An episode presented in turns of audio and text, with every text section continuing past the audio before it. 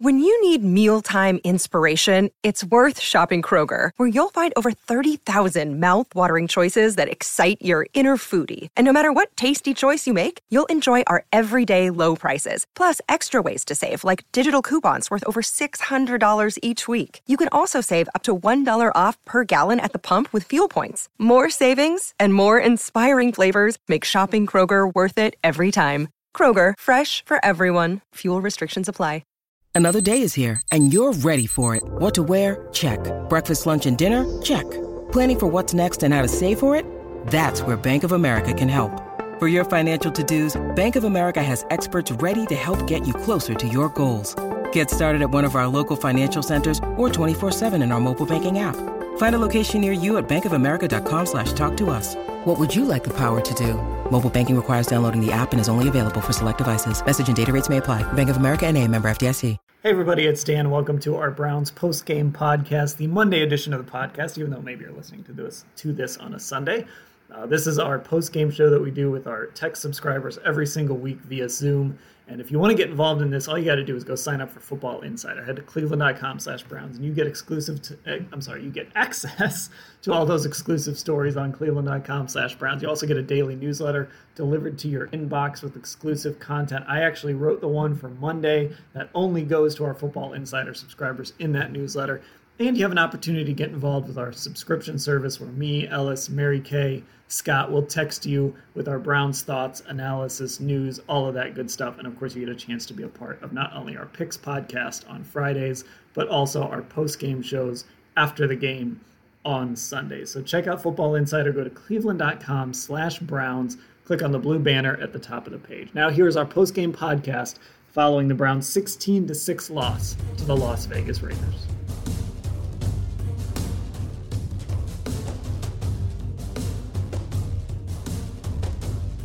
Hey everybody, welcome to the Orange and Brown Talk podcast, our post-game show edition. I am Dan Labbe, and joining me here off the top, Mary Kay Cabot. Mary Kay, how are you?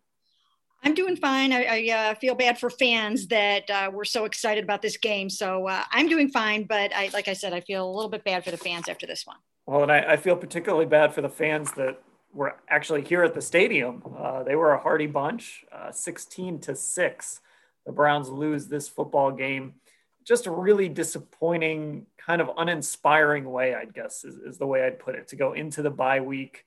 Uh, you know, you're five and three, and I'm we're going to talk about that over the course of this podcast. I'm sure you and I will get into that too before uh, before you go. But just the game itself, a really disappointing way uh, to go into the bye week. Just a, a lot of mistakes, a lot of things that plays they could have made that might have changed this football game a little bit um, it, it's just really hard, I guess, to, to kind of put into words, you know, how uninspired it all was.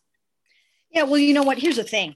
I mean, the, the, Oakland, I mean, the Las Vegas Raiders come in here, this high flying team that scores a ton of points. Now, the weather was obviously a huge factor with the wind and the snow and the hail, but still, the Raiders, did, they blew a lot of opportunities early on in this game. Okay. I mean, they went down, marched down uh, on that very first on their very first long drive. Uh, they had a big key clutch drop in the red zone, uh, and then they hit the left upright on the first field goal attempt. So the Browns dodged a huge bullet there. They come back, and Harrison Bryant uh, is forced to fumble. These are the kinds of mistakes that you cannot make in a game like this, where you know uh, that you need to score some points. Uh, you know, and then uh, you know then they come back, and the Browns only get a field goal. Uh, they have a, a situation where I think I, I would. do you think he should have had that one where they had to settle for their first field goal? Um, it, it was kind of. I'm trying to remember. I can't remember it off the top of my head, honestly.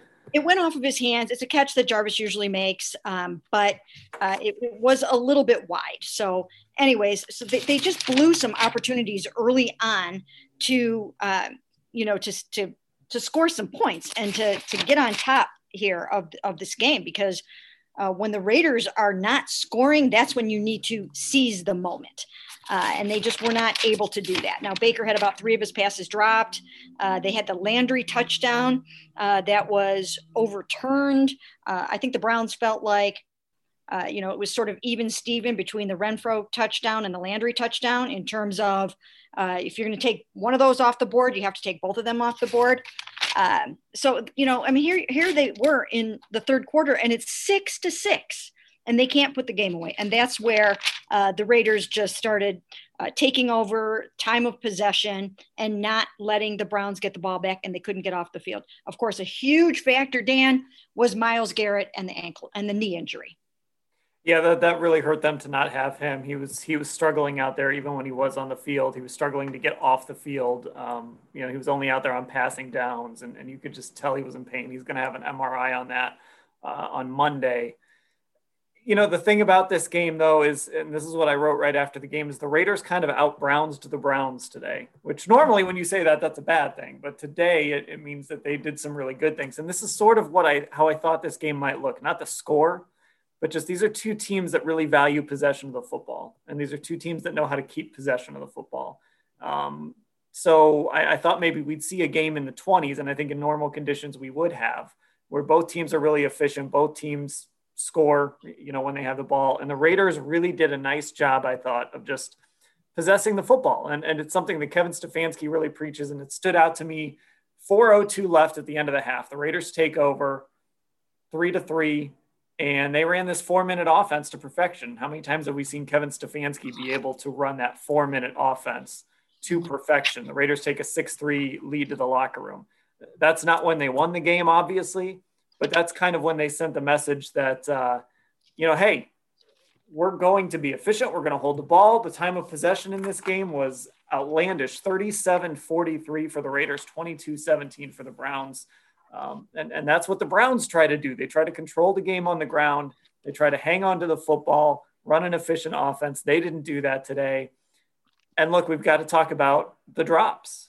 Uh, David Njoku had a huge drop. Jarvis had you know, a couple of drops. Now, I, I, don't blame him for that one in the fourth quarter when he got hit. Baker threw the ball up high and he got hit in the back. Mm-hmm. I, I, don't know that I count that one as a drop, but he had some drops. Kareem Hunt had another drop today. Mm-hmm. So, know, I actually thought Baker played pretty well, to be honest. Uh, you know, his numbers might not look that way, but I, I didn't watch Baker today and think, boy, he's really struggling. I think he was kind of let down today uh, by by some of his receivers.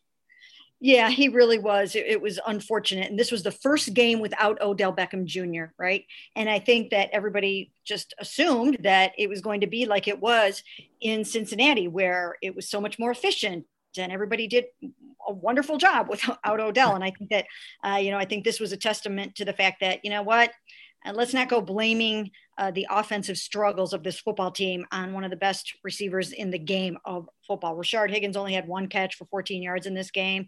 Um, and as you mentioned, there were a significant amount of drops. I think this is a game where you can honestly say uh, that they really did miss. Uh, some of their star players, like really missed their star players. If you think about it, if they would have probably had Nick Chubb, Austin Hooper, Odell Beckham Jr., Myles Garrett for most of the game, there's a good chance they could have won this game. But uh, th- that put a, just a little bit too much strain and stress on them to be without all those guys, Wyatt Teller, uh, because it became became a ground game. I mean, if you were here, there was whipping winds, hail, and snow. It became a game where you had to be able to get the job done on the ground. So for sure, Nick Chubb would have helped a lot. Uh, but that's what the Raiders were able to do. I mean, and the Browns have the offensive line to do it. I mean, they should have been somehow they should have been able to uh, to manage the ground game a little bit better than they did. Um, but for whatever reason, it just didn't happen. Uh, the the Raiders kept played keep away, and uh, that was kind of the name of the game. It, it was really disappointing. I thought how the Browns um, just kind of got bullied a little bit today by the Raiders. And, and this Raiders defense isn't very good. And we do need to acknowledge the conditions. It was brutal out there. The uh, you know the goalposts were shaking. You know I, I don't know if people can hear it behind me, but every time the wind blows, you can hear it whistling through this door behind me. Um, it, it's still really windy out there. Uh, you know, I think if you're watching on the video here, you can see that I haven't really recovered from the wind from from walking into the stadium this morning. I really need to go get a haircut, but that's another story. Um, but.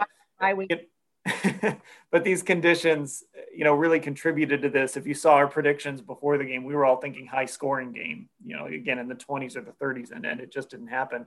Um, but you know, look, look, the Raiders looked like the better football team today. They came into Cleveland and, and they looked like the better football team. And I don't think there's any way around that. Maybe we play this game in a month or a month and a half, and the Browns look better than the Raiders if they're healthy. But uh, Mary Kay, before I let you go, I, I think that's probably, I guess that's the most disappointing thing. But big picture, you're still five and three. So this game kind of taints it a little, but ultimately five and three at the bye, I, I think you'll take that, right?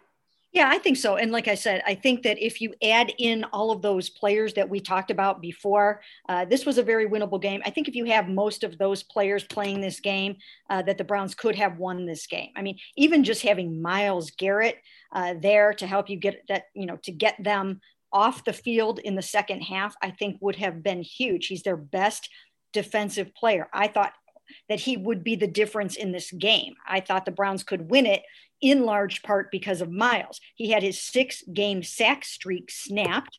Easy for me to say. Um, but, you know, he wasn't able to, uh, you know, to get any of those things accomplished. Derek Carr gets rid of the ball very quickly anyway. So I think even if Myles had been there, it probably would have been a little bit difficult. He was also suffering from an ankle injury coming in. But I do think that, uh, you know that this was a situation where if you had your full complement of guys and they should be getting a lot of people back after the bye which is coming up next week uh, you know i think they're going to be okay. They still have a ton of losing teams to play a ton of losing teams. They, they five before today five of their remaining opponents had two victories or fewer. Uh, they're still playing a lot of bad defenses coming up but this was definitely one they this was a winnable game and definitely not the way they wanted to go into the bye week let me throw one more question at you, Mary Kay, because somebody in the uh, in the chat asked this. Uh, Clee Browns Network. Uh, can you talk about possible trade targets for Tuesday's deadline? That's sort of where we, we turn our attention. Are you expecting anything to happen with this football team uh, between now and Tuesday at four o'clock? You know, I'm really not. I'm really not expecting anything. If something does happen, I would guess that it would be a minor deal where we might might not have even really necessarily heard of the player. If something big happens, it's unforeseen because from everything that I've heard from all the due diligence that I have done and all the calls that I've made, uh, I just don't think there's anything cooking right now. You know, I've looked into, you know, guys like Anthony Harris and different people like that. I don't find that there's anything uh, that is on the front burner. People ask a lot about David Njoku and what is his situation. Uh, you know, they still like him. The only way he's getting out of here is if his camp is able to find something that brings the Browns better value than what he brings. They're not going to give him away. They're not just going to trade him because he would like to be somewhere else. They will only deal him if it improves the team for not only this year, but going forward. So as of right now, I don't really anticipate anything. Well, I've got some thoughts about what that value could be, but maybe we'll talk about that later. Mary Kay, we'll, we'll let you go here, and we'll uh, Ellis is, is ready to jump in. I know we'll, we'll probably have Doug jumping in as well, and, and possibly even Terry Pluto. Who knows? So, uh, Mary Kay, we'll let you go, and we'll continue with our post game show here. Right. Thanks, guys. All right. Uh, so as I said, Ellis is uh, with us here. Ellis, you should be set to unmute yourself if you can. There we go. Um, and so Ellis, I guess let's just start here. I always like to do this when as soon as somebody here joins us. And also I just want everybody to know out there, if you want to pop on your video now, you're welcome to do that. And of course, we'll start taking some questions here as well. So just use that raise hand function uh, in Zoom, or you can throw them into the chat if you're more comfortable doing that. Uh, we'll, we'll try and get to as many as we can over the next uh, however long we go here. Browns 16 to 6 losers to the Las Vegas Raiders. All of you out there have to keep track of how many times I say Oakland and find me accordingly. Ellis, what did you think of this game?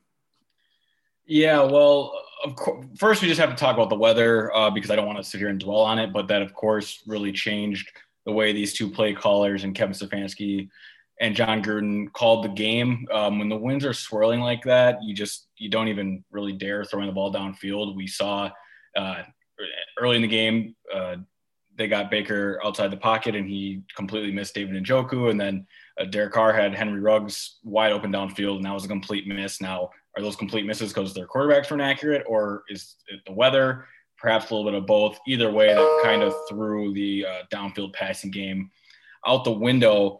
But after that, it was um, the Raiders really just dominated the the Browns up front, and I think my big realization after this game is the Browns need to redefine their identity over this bye week. And what I mean by that is early in the season, you know, you think of the Cowboys game and whatnot, this was a run dominant team and a team that could stop the run. Now, since Nick Chubb's left, Kareem Hunt has filled in and he's been he's been really good, but you know, no 100 yard plus game to show of.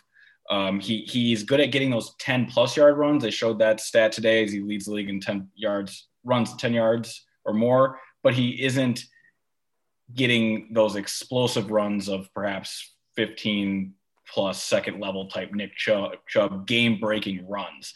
Um, the Browns are kind of boxed in as an offense right now. And then for their defense, this used to be a team that could stop the run. And I said this on Gotta Watch the Tape, the Friday edition, that I was worried that that identity was slipping away. And the Cincinnati game was a smokescreen just because the Bengals had no interest in running the ball. I think Giovani, Giovani Bernard only carried the ball 13 times.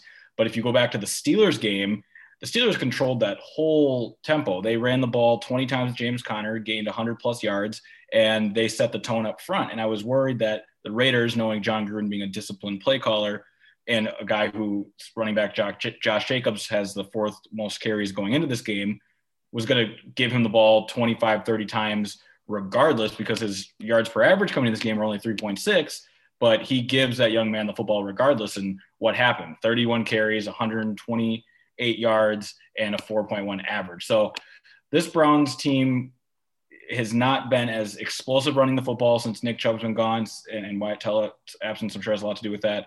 And they haven't been able to stop the run. So this bye week, uh, of course, they have to get healthy, but also they need to re-identify and establish what kind of football team they are going forward it, it was something I noticed when I watched the Raiders against Tampa is Jon Gruden doesn't really care. He's going to hand the ball to Josh Jacobs. Yep. If, whether it's working, whether it's not working, he's going to get Josh Jacobs the football. And, and today we saw 31 carries, 128 yards. Kareem Hunt only 14 carries, 66 yards. And again, where you really miss Nick Chubb, those explosive runs, like you said, but also the drop off you know, you're not going from Nick Chubb to Kareem Hunt. You're going from Kareem Hunt to D'Ernest Johnson. I know, I know we've talked about that in these post game shows, but again, D'Ernest Johnson today, two carries, six yards, doesn't give you much. I do want to ask you um, about Baker Mayfield's performance today. The stat line is 12 of 25, 122 yards, a 62 4 rating. Um, I, I, said this to Mary Kay. I, I didn't feel like Baker played poorly today. I thought he did, for the most part, what he needed to do. He was let down by, of course, David Njoku, Jarvis Landry had some drops. Kareem Hunt had another drop today. Um, he, he, was kind of let down by some things that might have changed that stat line and, and, maybe kept some drives going today. And of course, not having much of a rushing attack behind him.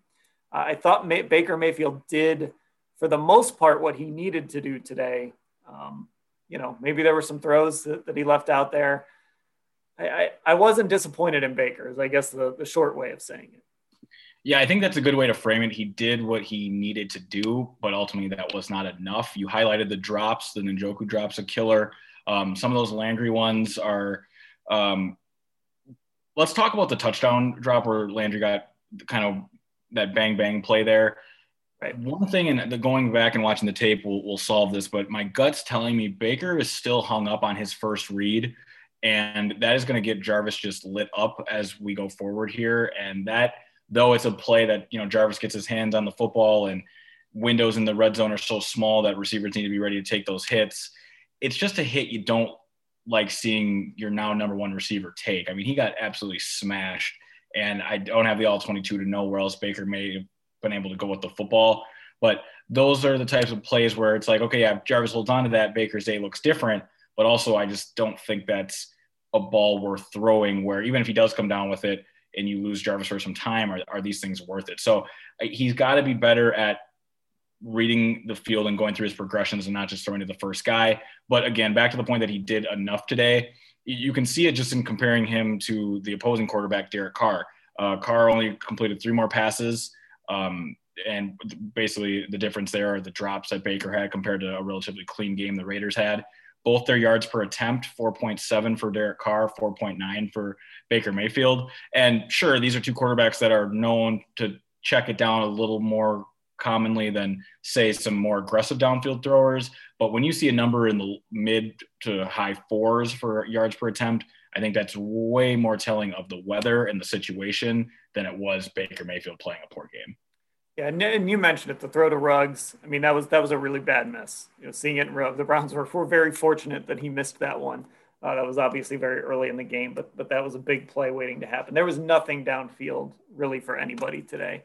Um, I, I, thought Derek Carr played well. I thought he was under control. You know, again, just 112 yards and a touchdown and 87.5 rating, but it, but it felt like Derek Carr kind of knew exactly what he wanted to do most of this game. We've got somebody with their hand raised here. It's our guy Hayden, who was our guest picker this week on uh, our Friday pod. Hayden, I'm going to have you unmute yourself, and you can go ahead when you're ready. Hey, um, uh, other than my picks reeling from Thursday, that's not looking so good right now.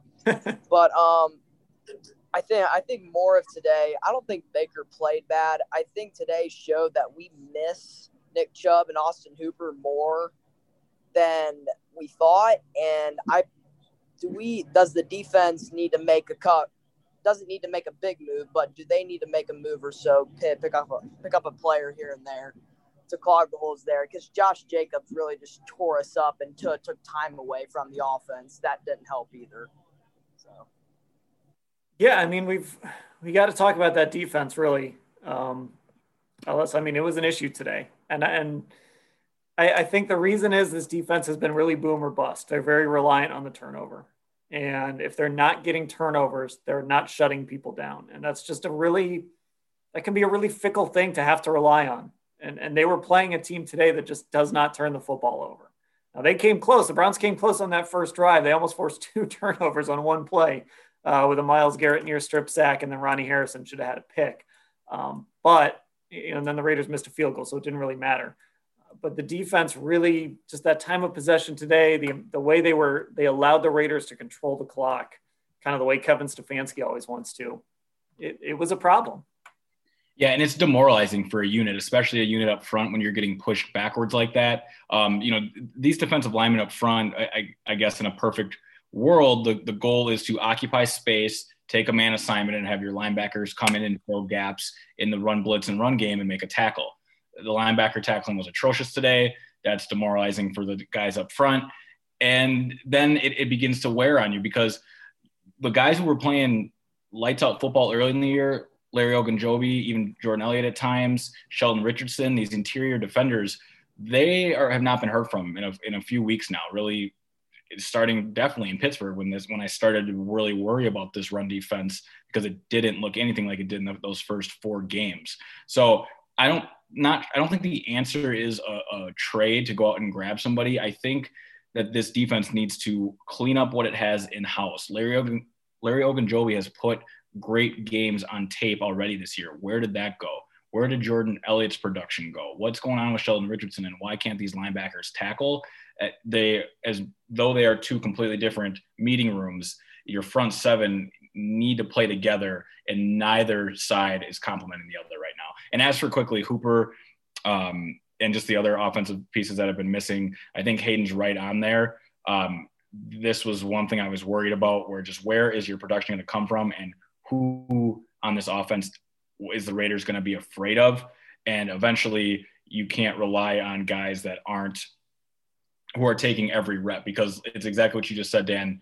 Like the Kareem Hunt effect, and then his replacement level. You you know you you lose Austin Hooper and Harrison Bryant has a breakout game, but then what's going on after him, and you see a David Njoku drop and whatnot. So this team just needs to get healthy on offense. I think they'll be fine, and defensively, they just need to have uh, almost come to Jesus moment and go back and find that defense, that run stopping up front mentality that they had over those first four games.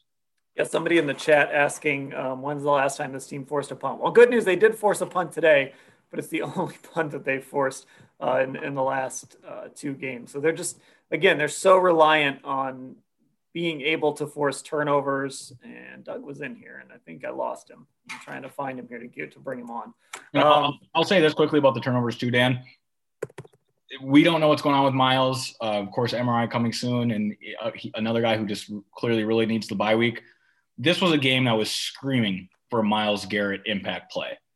uh, that for that strip sack to continue, that streak to continue, it just it was waiting for one of the teams to just make a big play because no no team really did that today. There, there was no explosive plays today at First Energy Stadium, and that could have been a Myles Garrett strip sack that could have swung the game. And unfortunately, his health didn't give him enough snaps and enough opportunities to do that. And then by the time uh, the Browns really needed a stop, the Browns or excuse me, the Raiders were just running the ball anyway. But Myles Garrett being hurt, of course, doesn't help this team at all. But uh, but just when your offense is that limited, that's when you need a Myles Garrett strip sack even more, and that wasn't able to happen today.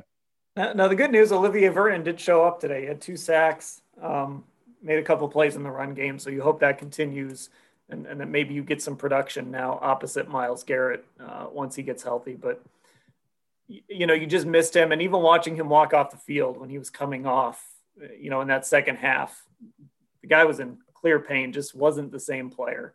Um, and it's noticeable. We saw it last year, uh, what it means to this defense when Myles Garrett isn't there. And I think it's even more so now because he's that one guy that can just change a football game and end one of those really long drives um, that the Raiders had. All right, Doug is now in the house. I think we've got him all set up, ready to go. Uh, Doug, your thoughts on this one? Moving on. I find I suppose our jobs require us to analyze everything the moment it happens. That's why we've all written stories already. We're doing a post game podcast. I don't, I'm not, I'm literally taking nothing away from this game. They're five and three going to the bye. They were missing a bunch of offensive dudes who were coming back. Myles got hurt. Myles' MRI tomorrow is a huge deal. The weather stunk. The Raiders are a, a team right at the Browns level. Yes, their defense has the same problems we always thought they had. They only gave up 16, though. And when things are normal, they're going to score more than six. So on to Deshaun Watson in two weeks. Yeah, I mean, I, I can't argue with that. you know, I mean, that's sort of how I felt watching the game, too. Um, that's kind of a boring way to cover football. We do have to talk about the games, but no, I mean, I, I don't come out of this game like panicked. I don't come out of this game worried. Obviously, I think there's things that I didn't love. There's things that, especially on the defensive side, I didn't like how the Raiders really kind of controlled this game. But, you know, it was 16 to 6. And if the Browns make that field goal at the end, 16 to 9, they got their three timeouts. Maybe they make the game interesting. Maybe Jarvis Landry catches a couple of balls that he didn't catch earlier. I, you know, I don't know. There's there's no panic out of this game. It's just kind of a meh sort of way to go into the bye week, I guess, after a really good first half of the season. Nobody thinks the Browns' plan to win is by actually stopping anybody. Their plan to win is outscoring people and creating turnovers on defense here and there. But like the idea that the Raiders marched on them in a, in a couple critical spots, that's been the case. That's not a huge new revelation. So it's it's at the moment, I mean, that's what we're talking about. We're not talking about long-term health. What do you do in the offseason? We're talking about this team. You're not going to miraculously change that. You're going to have to win despite of it, despite it. But when you don't have Nick Chubb, Wyatt Teller, or Austin Hooper, it's the first game where you don't have OBJ. The weather stinks. You have a bunch of critical drops that kill any kind of off- offensive momentum you're going to get. Then all of a sudden, you know, giving up one touchdown, all of a sudden feels worse. But it's a very interesting second half that starts right away. They have three horrible teams on the second half schedule. They have three playoff teams on the second half schedule, but they open with the two games that are going to determine the season, which is the Texans and the Eagles. Their first two games coming out of the bye. And I've brushed off a lot of these losses. Hey, you lost to two great teams. I'm not going to worry about it. Hey, you lost in weird weather with a lot of key injuries today. I'm not going to worry about it. It's winning time. They have to beat the Texans and they have to beat the Eagles and they have to get healthy and they have to get better over the off week to do that. But I don't see anything that I think would prevent them from doing all of that. Ellis, any any pushback on that, or are you on the kind of the same boat as we are? My only concern coming out of this game is how is this passing attack going to generate explosive plays? Who on this offense scares opposing defenses through the air. Now, perhaps it's just going to be nobody, and that's an adjustment that Kevin Stefanski is going to have to account for. And this team will just be a much like the Raiders were today, march down the field, long drives, few plays of over, you know, 15 yards and they're going to execute in the red zone and they're going to get their points that way. Um, but you can just you, you, you felt it today like there just was not going to be anyone to make an explosive play. I know Jarvis was there at times. I worry about Jarvis's ability when teams know he's the number one option and how Baker Mayfield focuses on him on those first reads that they're just going to take that away and then who's next but that remains to be seen and Nick Chubb coming back may just make this team a one-two punch again with Chubb and Kareem Hunt and they're going to really keep the ball out of Baker's hands this might take care of itself but there isn't a player on this offense right now that opposing defensive coordinators are frankly worried about hitting home run on. Taywan Taylor got a little more run today than anybody expected, right? He sure he sure did. A lot more run than anybody expected. Didn't see that coming. KhaDarel I mean, Hodge was back out there. The one thing is, and they didn't even try anything. I mean, the Raiders at least the Raiders took that shot to Ruggs that Carr had him and he missed him terribly. But certainly it didn't feel like a day where a lot of that was going to work anyway. But I don't disagree with that, Ellis. I mean, like i will be very curious on a, a day when the weather is a little more conducive to passing. Um, do they do they take shots? Do they can they take shots with a couple guys just to try to loosen up a defense, even if you don't hit many of them? And if not, how effective is sort of a ball control offense with throwing to the tight ends, throwing to Jarvis, running the ball? And the answer is it actually might be pretty darn effective.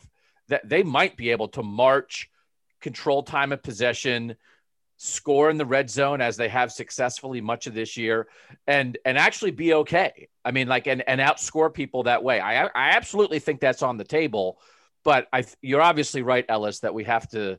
What is the answer to that? I'm not saying there's no obvious answer, but I think maybe they'll have a little more of an answer than wind and snow allowed them to try to show in the first game when they were trying it.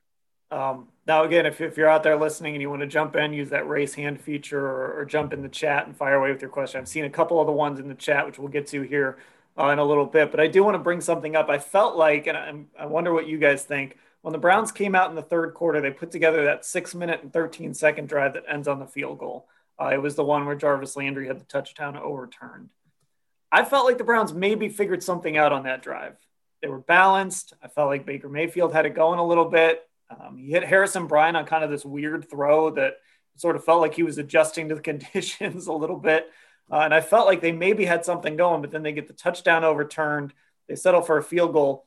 And then they don't see the ball again until 1453 left in the fourth quarter. It was just almost impossible for this team to find any sort of momentum today because I really wanted to see okay, if the defense comes out and gets a stop, did they find something? Did they get a little something going on that drive? But you're just never going to find that out if you don't see the ball for another nine minutes, basically.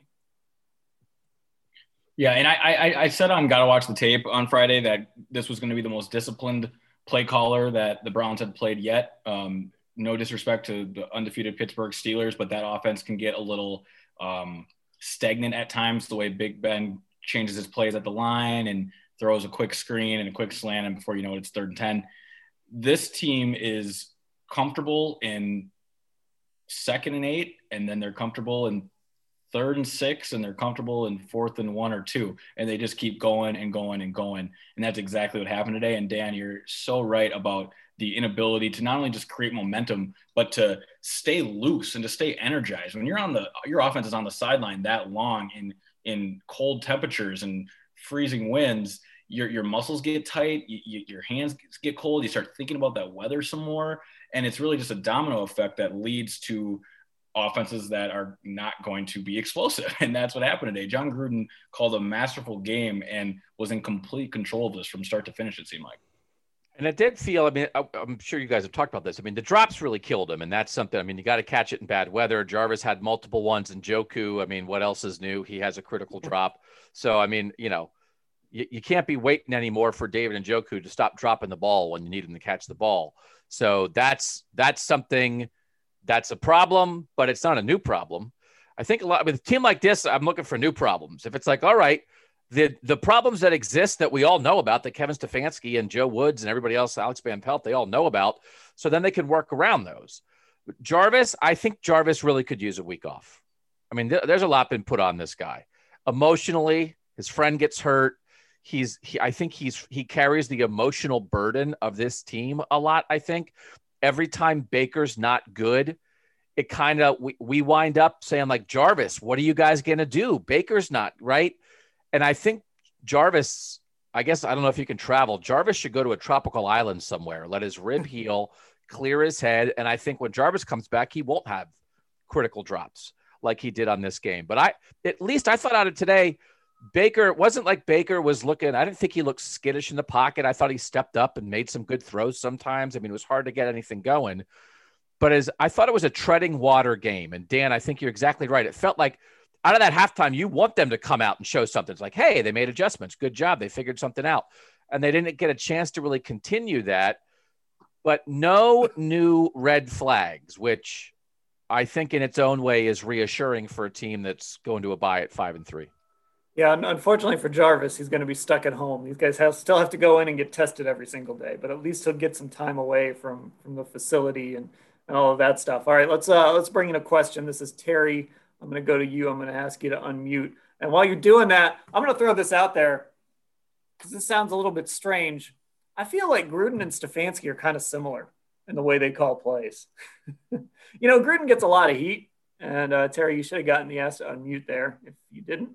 Uh, Gruden gets a lot of heat because he had those analytics remarks a few years ago at the combine, but I think people are taking him a little too seriously. This guy just creates offensive geniuses. Sean McVay sounds like Jon Gruden. You know, I think I think there's a little. Uh, I, I there's no connection there between Stefanski and Gruden, but I, it is interesting to see how Gruden calls plays, and you see a little bit of that uh, in, in Stefanski's approach too. That's my hot take. Terry, go ahead. Okay, uh, we've been talking the whole program about the big picture, which is, I think, correct. Uh, but I want to just digress into the little picture for a quick question. Do you think we made a mistake at halftime of not opting to uh, have the wind in the fourth quarter? Um, you know, maybe, but I don't think it really made it a big difference to be honest with you. I, I, I, don't look at it and think, oh, well, that's why they lost this game. Obviously, maybe Parkey makes that kick on the other end and they uh, and they get a chance to onside kick it or whatever, or get the football back. Um, but I don't I don't think that's why they lost the game. And honestly, again, I that you know I mentioned that second half drive to start, I think was a really good drive. And I don't know, maybe if that Jarvis touchdown gets upheld, maybe it's a completely different football game. So I, I, I, don't think that was necessarily a, a mistake. I think even, you got you got to take the football in the second half. Could they even get an accurate like read on the wind in that stadium? I mean, on the broadcast, it seemed like the the weather was changing at for at FirstEnergy Stadium like every six minutes. You know, it'd be sunny, then it'd be cloudy, then it'd be hailing, then it'd be a little snow, then a little rain, then more wind going this way, and it just it seemed like there wasn't an accurate reading on really anything going on there. And that's why I think situationally, Dan, you're, you're right there where um, you kind of throw that out the window because it's not predictable anyway. I, I will it, say it was very clearly, sorry, Doug, it was very clearly um, easier going away from the dog pound as, okay. as you'd expect. Right. But it was very, very clearly easier for kickers and everyone else kind of going that direction. Uh, but then, you know, we all we all kind of saw what the wind was doing to the football on, on the dog pound end. And as Terry uh, obviously heard, they talked about it on the broadcast, and you know they asked Chris Spielman, "Hey, do you think they should do that?" Uh, but it's just so hard to give up the possession. And if the Browns were to come out and taken the ball and gone three and out and punted, you might have said, "Oh gosh, why did they do that? They should have taken the win." They came out and marched down the field and like tried to change the game by take by getting the ball to start the second half. It's just really hard to turn down a chance at, at an extra possession. So I think it's an interesting point, but I think they did make the right decision. And, and I think it's interesting too, kind of thinking about it in real time. Like, you know, you want to be the smart football team. You want to be every week, you want to be the, the team that does things, you know, based off of data, based off of being the smartest team. And maybe there's going to come a week where you know, they do make a decision like that. And we're all kind of scratching our heads like, what are they doing? And we kind of come to find out that that's, that's what they were thinking. So, uh, yeah, I think that's interesting. Uh, Terry mentioned the big picture, and there were a couple folks in the chat who were talking about the trade deadline. Um, and someone bring, brought up Minkah Fitzpatrick, the, the uh, Steelers being aggressive last year and going after Minkah Fitzpatrick. Of course, they gave up their first round pick to do that. We know there are obvious needs on this defense. I, I want to know what your guys' appetite is for a trade before Tuesday, how big you'd be willing to go. Um, I mean, do you want them to go big? I, will I'll say this: I'm kind of in the camp of you have to know who you are, and I just don't think they're the team that goes big and gives up a, a first round pick or even a second round pick uh, to get a guy, unless it's somebody you you know who really changes things for you, not just this year but long term. Um, I'm curious what your guys' appetite though is for any type of trade and what type of trade you'd want them to make before Tuesday. So I'll take this real quick. Um, the Minkah Fitzpatrick trade is an outlier and should not be used to compare Browns football for this reason. First, there's not really a disgruntled young uh, playmaking safety available right now. Like the Dolphins were trying to, to sell off all their players, much like the Jags sort of were this year. That's just not going on right now. And it's now pretty clear, and I'm, I'm, i have the gift of hindsight to be able to say this. it's now pretty clear that Mike Tomlin acquired Minkah Fitzpatrick because he knew he had a good defense that he was now ready to make great. And that is was shown in how good their defense was last year, and then being an eight and eight football team with Duck Hodges, and now they're seven and zero oh with a great defense. So when you make a trade to go from good to great, that makes sense. If you were making a trade to go from bad to average or maybe slightly above average, that to me is risky business because there's a lot more that can go wrong that slips you back from above average back to bad while you still acquire that good player than what can go wrong between the jumps of good to great. So the Browns are just nowhere near a spot where they're one trade away from fill in the blanks. They're not one trade away from having a good defense. They're not one trade away from winning this division. They're not one trade away from winning the Super Bowl. So I would suspect this front office is going to take the long term approach and, and not be aggressive at the deadline. Are they one trade away from maybe making the playoffs to definitely making the playoffs? No. No? And I and I don't think they're one trade away from like winning a playoff game even.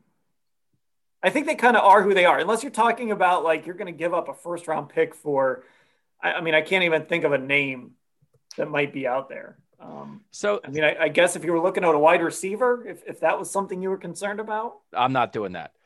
I'm talking I about.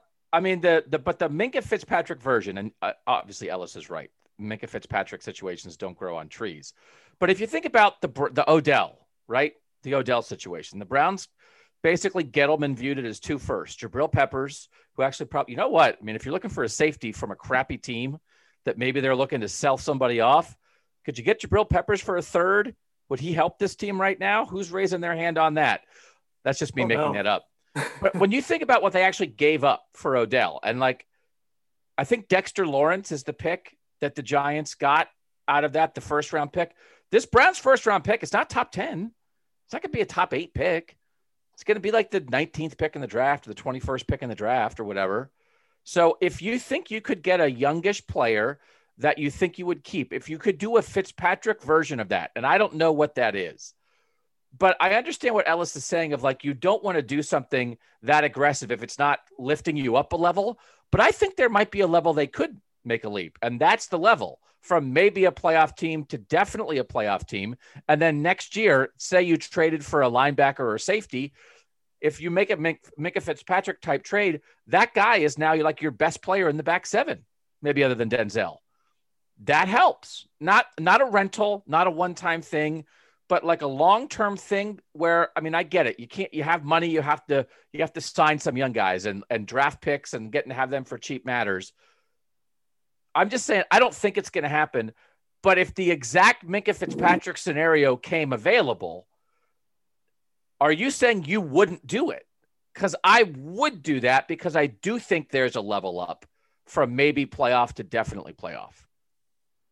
I mean, if, if we're talking like Minkah Fitzpatrick, yeah, I mean, I think you'd have to consider it. But I also think the other outlier with that, Ellis, is when the Dolphins made that trade, they thought the Steelers were going to have like a top five pick. Right, exactly. I mean, the Steelers were, they had just lost Ben. I don't remember exactly what the timing was on that, but the Dolphins made that play as a low, as like a gamble. Like, hey, you guys don't have Ben you're going to be starting Mason Rudolph. They probably hadn't even heard of Duck Hodges at that point. They're probably thinking, okay, you guys are giving up a chance to acquire, you know, maybe the the next quarterback for your team for Minkah Fitzpatrick. All right. Now, obviously, Mike Tomlin believed that they could go ahead and, and continue to win and that that pick, I don't remember what number it ended up at, um, but that, that was it 17 or is that too high? I don't remember. Um, but Mike Tomlin obviously believed that that pick wasn't going to be as high as they, uh, as, as maybe the Dolphins had hoped. So I think that's part of the outlier too, Doug. I mean, you said the key thing here. I don't think the Browns are going to have a top 10 pick here. It, it's going to be a pick in, in the middle of the first round. And of course, if they manage to make the playoffs, uh, it'll be lower. And the other part of this too is when you say is a is a trade going to put the Browns over the top to make the postseason. I still think this team can look at this schedule and say, you know, we've got nine or ten wins easy. Now I know, I know they're not actually saying that out loud, but if we're all being realistic, as we've talked about over and over again, you got to beat Houston, right? You you got to beat the Jets and the Giants you probably have to beat Philadelphia, although I don't know, maybe they'll be healthier by then.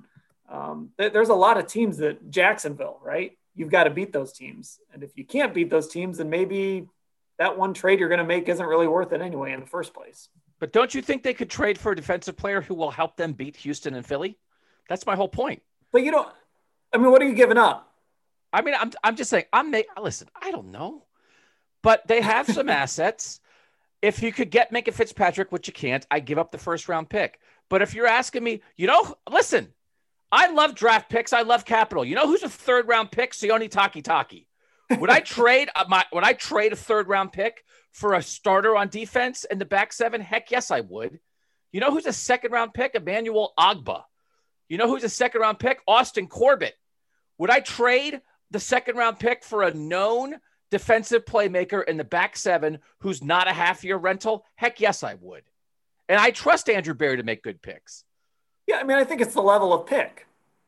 Because I, I don't think you're trade you wouldn't be trading for a guy to beat Houston and to beat Philadelphia. That, that's not your ultimate goal, right? Your ultimate goal is to you want to make the playoffs if you can this year, but you're looking for that control. You're looking for a guy that you can have a part. You're kind of looking for a Ronnie Harrison trade, a guy who's young, you control for a little bit. He's not going to cost a lot you know, we'll kind of see what he brings to this defense when Grant Delpit comes back. I think that's the sort of trade you're looking for, and I'd be okay with a trade like that. And Doug, I promise you that front offices don't view their draft picks in the way you just listed a bunch of busts, because then you're not putting faith in your scouting department.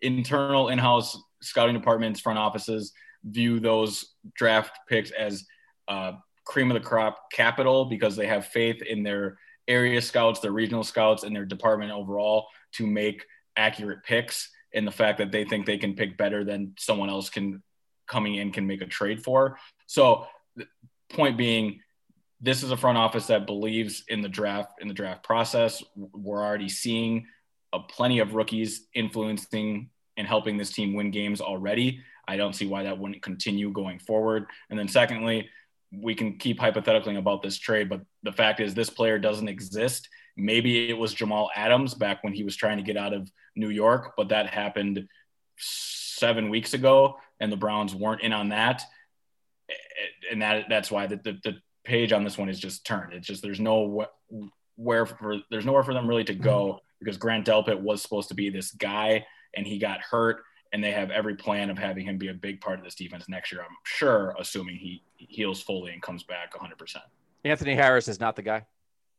I just I think that that's a money thing because now now you're talking about tying up 11 12 million to a safety who had one good year and has now a part of a suspect secondary in Minnesota. So what are you really paying for when you can again keep that cap money safe and secure, especially with next year with the cap likely going down just keep building to the draft. Dan said it. This defense and specifically this secondary sort of just is what it is. Ronnie Harrison keeps playing better.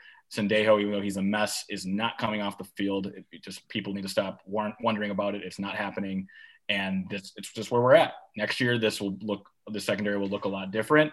But right now, they are who they are, and they're going to try and win in different ways, like creating turnovers and outscoring teams. He's coming off the field when they trade for a safety. Listen, I just I find it odd. I'm not. I'm in favor. I I nobody loves anal, you know the analytics and the draft and this whole thing better than I do. I also think they have a belief that they can manipulate the draft, and so trade a second round pick for a move that'll help you now and later. And then when it comes around to the draft, trade your first round pick, move down t- 10 spots, and acquire an extra second rounder from all the dumb teams. So, like, there, I think when you do this right, you move back and you take advantage of situations, you take a shot at moments, you do the Brock Osweiler thing and you get an extra second rounder. I think they believe in their abilities to increase their draft capital in moments when they could take advantage of other teams' desperation. And then that means sometimes you take a shot. And that's all I think this would be. They have a little bit of extra draft capital right now. I think you could take a shot because I don't think anything is locked in. And I've been saying they're making the playoffs the whole year. I don't think anything about the second half is locked in 100% for sure. And I think if they don't make the playoffs this season because their back seven is atrocious, that would be a disappointment. So if you could fix that to some degree, I think that's worthwhile. And I would give up draft capital to do it. And it's not saying you don't believe in your drafting ability, it's knowing when to take advantage of an opportunity in the marketplace and take a little smart risk. All right, Doug. So, a quick uh, Star Wars Revenge of the Sith lesson for you here. At the end oh, of that movie, Obi Wan Kenobi um, has the high ground, and Anakin Skywalker's goes up and tries to attack him and gets sliced in half. And that's how I'm feeling right now because you have the high ground in the fact that you are just making up hypothetical trades and not putting any actual value or player names on stuff. So I'm giving you some homework teaser for Gotta Watch the Tape on Tuesday. Come to the Gotta Watch Tape recording session with an actual plan of a player and assets that you could would actually happen for the Browns, and then we can continue this discussion. Because until you give me a player and what that player is worth, we're just going to keep jumping in circles around here. Because like you say, you make this trade, but there, it's not tangible. Like who's available? The, the, market, there's not safeties walking around. They're not Minkah Fitzpatrick's just walking around out here. Ellis, I'm a columnist. I don't deal in facts. There you go. And that's why you have the high ground, Obi-Wan. as as Doug always says on, on Gotta Watch the Tape, he's the one that asks the questions. He's the one that, that yells a lot. You guys have to come with the facts. Yeah. All right, Hayden wants to jump in here with another uh, another question here. Hayden, go for it. Well, a- answering like Doug's Minkah Fitzpatrick scenario, and also he was right about the Jets Chiefs. The Chiefs cut covered that by six points. So credit credit to you, Doug, for that one. But um, uh, to answer that Minkah Fitzpatrick scenario, there is someone out there that I think is that person, and that's Mar- Marcus Maye of the Jets guarantee he's on the Jets, and that doesn't make him look too good. But I would definitely give up a second or a third, maybe a first, depending if I get something else with him to get Mar- Marcus Maye, because you could pair him with Grant Delpit for the long period of time. Because one's a free, one's a strong. It would probably work pretty well. And that, Ellis, is why I don't have to have facts because a teenager will call in and hand them to me. Well, future GM, future GM Hayden, and knows what he's talking about. Um, there is a lot of talk around Marcus Maye right now. The Jets are one of those teams willing to get rid of guys. Um, I would assume in that case, my my only rebuttal to that would be two things. I think the Browns would get outbid in a scenario like that. A more desperate team with a more urgent uh, playoff push and more championship aspirations and a deadline with you know an aging quarterback something like that i think they would outbid the browns there and have andrew berry back off. And second i just again i don't think this team can take andrew sendejo off the field for whatever reason. He clearly is a part of this defense pre-snap that is helping everyone get organized and be where they need to be even though once the ball is in play he's not helping all that much. But there is he's clearly um, a, an extension of joe woods in the secondary out there. And I think bringing a guy in to now have now, now who becomes your signal caller, who becomes your leader in the back end, I think that becomes a, a communication issue, the type of stuff that would work in Madden but does not work in, in real football. So Hayden, I hear you. I, I love that you threw a name out there and had Doug's back. That's that's why we like having you on the show, man. And can, can I point out that I think I went three and one this week? Since we're all since we're all talking about our picks, I just want to point. I think I think I went three and one this week. Of course, Doug, as you warned me, it was the Patriots that I that I lost on. Three and a half. That half point killed me. I could have gotten the Ellis Williams push there if that half point would have been there. Getting a push tonight, baby. Sunday night football. Dallas by nine. Hey, let's make everybody feel really good right here. Uh, I got the uh, the updated in real time at 6:02 p.m. on Sunday. Uh, updated official NFL standings here. The Cleveland Browns currently five and three, possessing the number seven seed, a half game back of the Indianapolis Colts, who are now five and two, and the Baltimore Ravens, who are now five and two after their loss to Pittsburgh. Baltimore suddenly kind of in play there. And the Browns have a half game lead over Las Vegas and Miami, who won today. The Chargers playing as we speak against Denver. One of those teams is going to be two and five, the other is going to be three and four. Um, so there we go. If you want to feel good here as we uh, we get towards the end of this show, um, you look at those standings, and the Browns are still sitting there right at number seven as they head into their bye week. So we'll we'll ask this question then before we go because we we want to look at that big picture. We want to look at the fact that this team, you know, is five and three at the bye, which I think had we sat down and mapped out the season. Look, I said this team was going to be eight and eight this year. So five and three is pretty stinking good, especially with the schedule they have left. Ellis, how do you feel about this football team right now? as we're at the bye. And I'm sure we'll talk about this more as we go along during the week. But just right now, how do you feel about this team? They're in a really good spot. Um, if they had to play next week, I'd be absolutely frightened. This team's not ready to play competitive football right now. That that might be a little harsh, competitive football. But I'm just saying they are beat up. They're the walking wounded, and they're limping to this bye week. Comes at a perfect time. Myles Garrett's MRI is huge. Doug said that when he got on here. That is going to be huge news tomorrow.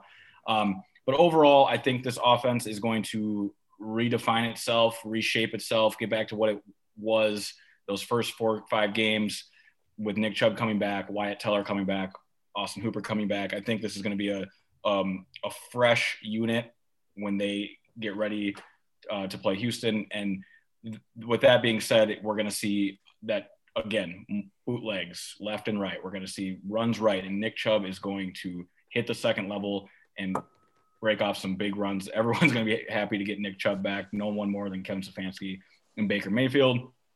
I'm worried about the defense. Again, Myles Garrett has a lot to do with that. Uh, they need to find a way to generate turnovers. It's all they can really do. And if they're not doing that, they're not stopping anybody. I'm not sure where Larry Ogunjobi or Sheldon Richardson went. Maybe they just need some time and they'll come back fresh as well. But this is going to be an offense that carries this team. I think they still get to nine or 10 wins comfortably and are right in the picture for that final wild card spot. Baker Mayfield going forward is going to have to prove he can be a progression reading quarterback. I was a little worried today about him locking on to first reads, much as he did in Cincinnati, but his receivers were getting open, so it didn't matter. So looking forward to seeing how Baker progresses, this offense getting back to running the football with Nick Chubb, and then assuming Myles Garrett is healthy, his continued quest for the defensive player of the year is also going to be a second half of the season thing that's going to be fascinating to watch. Doug, same question to you. At the bye, five and three. There are five AFC playoff teams that are locked in right now, and the Browns are in a four-way spot fight for the last two spots. It's Indianapolis. You said, it's Indianapolis, the Raiders, the Dolphins, and the Browns. Two of those four teams are going to make the playoffs. That's who they're going against. They've beaten the Colts. They've lost to the Raiders. Today was weird. I think they're in good shape because of where they are. But I also think, although today was a little bit of a trend down, I think they're going to trend up out of the bye. I think we have perhaps underestimated and under talked about how really injured they are. I mean, it is, I the Chubb thing is gigantic. And I think because Kareem Hunt is there and he's so good, we've we have not spent every podcast for the past month talking about it when he comes back, I think the world changes. And I think now without Odell, how are they going to do this? I mean, listen, you know who catches that Njoku drop today? You know who doesn't fumble the Bryant fumble today? Austin Hooper. Him getting back is going to be huge. And yes, I know there's going to be two and three tight ends on the field. Austin Hooper is going to really start making his money without Odell when he comes back. Baker, I think, is trending the right way. I think this team is going to get healthy. I think Stefanski is going to have a chance to reset everything, figure out the best way to attack people. I think Joe Woods is going to have a chance to sit down and say, okay, we're bad in these areas. How do we f- patch up our wounds the best we can? And it's just, they are going to have, I've brushed off all the losses so far. I think the Texans and the Eagles are the first two games out of the bye. I think they're must win games. I, I like it's, it, this is it.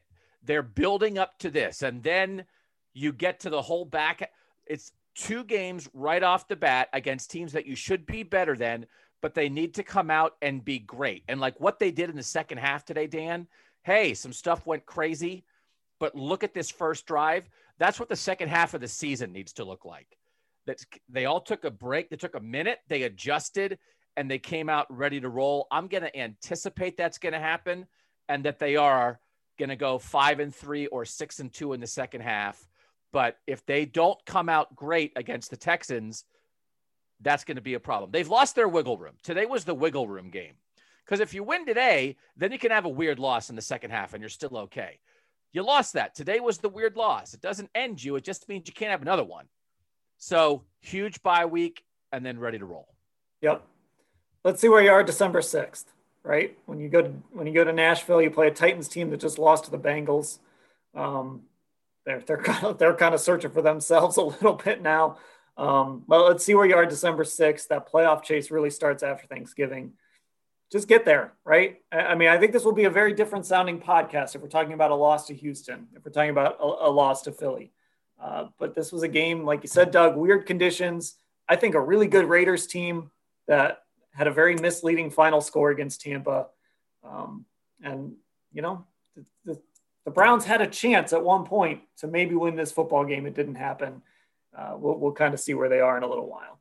Okay, I think that'll do it here on our post game show. I appreciate everybody uh, joining us. If you listen to this and you want to get involved, Football Insider, go to cleveland.com slash Browns, click on the blue banner up at the top of the page. And you've got to make sure you're subscribed to the Orange and Brown Talk podcast because we will have a full slate of pods still coming your way this week during the bye week. So that includes our five daily pods and the two got to watch the tape episodes this week, which apparently is going to involve Ellis putting Doug on the spot.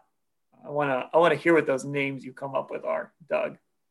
He's not going to do his homework. You know it if I was a boxer and I and I was getting ready for Ellis to take it to me, I would just go in the center of the ring and hug him for three minutes every round and not let him hit me. So expect a lot of that on Gotta Watch the Tape. Hey man, we don't do enough of this, Doug. But I also want to give a shout out because you guys are back. Uh, I mean, you guys were going all off season, but you guys are really back now with real football talk, uh, Buckeye talk, uh, going strong as well with your guys' uh, fast food. Where are you at with the uh, the chain the chain restaurant bracket? So we had the final four in the chain restaurant bracket. It was uh, Cheesecake Factory was in the final four. I was very mad that Chili's lost in the Elite Eight.